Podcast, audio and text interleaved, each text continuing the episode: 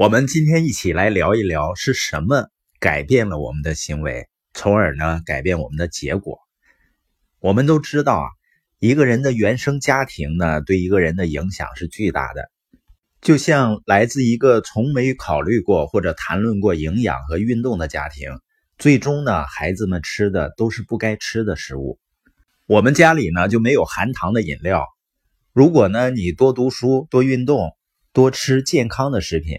你不需要向孩子长篇大论的讲道理，他会认为呢这就是标准常态。你只是不向他们提供另外一个选择就可以了。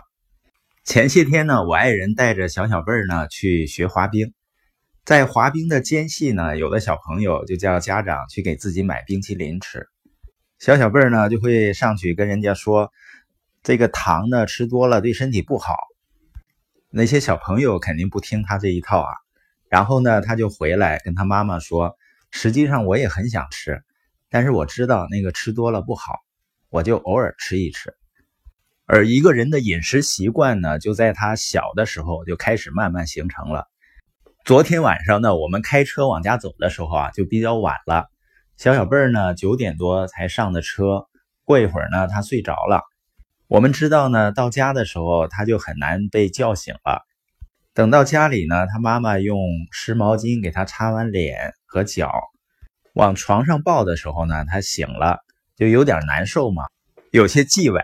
他妈妈呢，把他放到床上，换上衣服以后呢，他又迷迷糊糊要睡了。然后他妈妈就问他，说：“你要不要刷牙呢？”他就吭叽。他妈妈说：“那不刷了吗？”他说：“我刷。”就迷糊糊的状态中呢，把牙刷了。实际上，这也来自于他的认知啊。他知道不刷牙呢对牙齿不好，即使是在半睡半醒的状态中呢，他也知道自己应该把牙刷了。所以呢，我们说一个人的认知决定了行为。当然呢，虽然你的最初环境至关重要，现在有一些课程啊，帮你分析你的原生家庭对你的影响，甚至呢，他恨不得分析到你祖宗十八代。但是呢，最初环境。也决定不了你的未来。你可以摆脱他对你的影响啊。我们可以提升自我认知。自我认知呢，就是指的你看待自己、感觉自己、发现自己的方式。从外表上来看呢，你的行为跟你内心认为的那个自己往往是一致的。所有行为改变的初始点，就是改变你的自我认知。有那么一刻呢，你会突然意识到啊。你自己其实可以远远超出以往的成绩，就像丹尼斯·韦特里说的：“你所拥有的潜能一百辈子都用不完。”起初呢，你的自我认知是通过父母对待你的方式形成的。不管什么时候，你看到一个不开心的成年人，你就好像看到了他不开心的童年；不论何时看到一个不正常的成年人，你就像看到他反常的童年。所谓的苗歪。树不直嘛，也就是说，当你还是幼苗时，小的时候，如果被导向消极的一面呢，你就容易向消极的方向发展。比起世界上任何的其他东西，一个人看待自己的方式，以及看待自己可能性的方式，决定了你的成功。然而呢，在特定的某个时候，人生这一台车也开始轮到由你来驾驶了。你会悄悄地开始掌握着自己的方向盘，可以决定心里想去的任何方向。你可以决定你的想法，甚至可以思考自己思考的方式，理解事情的方式是不是正确，也就是原认知啊。你可以思考自己的思考。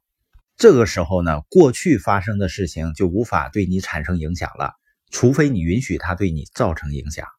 下面呢有三个问题可以让你明白自己想些什么，你的自我认知是什么。第一个问题呢，把句子“我是”补充完整。有人呢是这样描述自己的：我是一个快乐的人，一个好父亲或者好母亲，一个有着巨大无限潜力的行动者。那这就是非常好的认知了，因为它给你带来的动力和力量。让你几乎可以在任何逆境中所向无敌，而有的人呢就会说出一些消极的话，说我白搭，除了问题和困难，我一无所有。这就是两种截然不同的世界观。每个人呢都有一个世界观。那第二个问题呢是描述别人。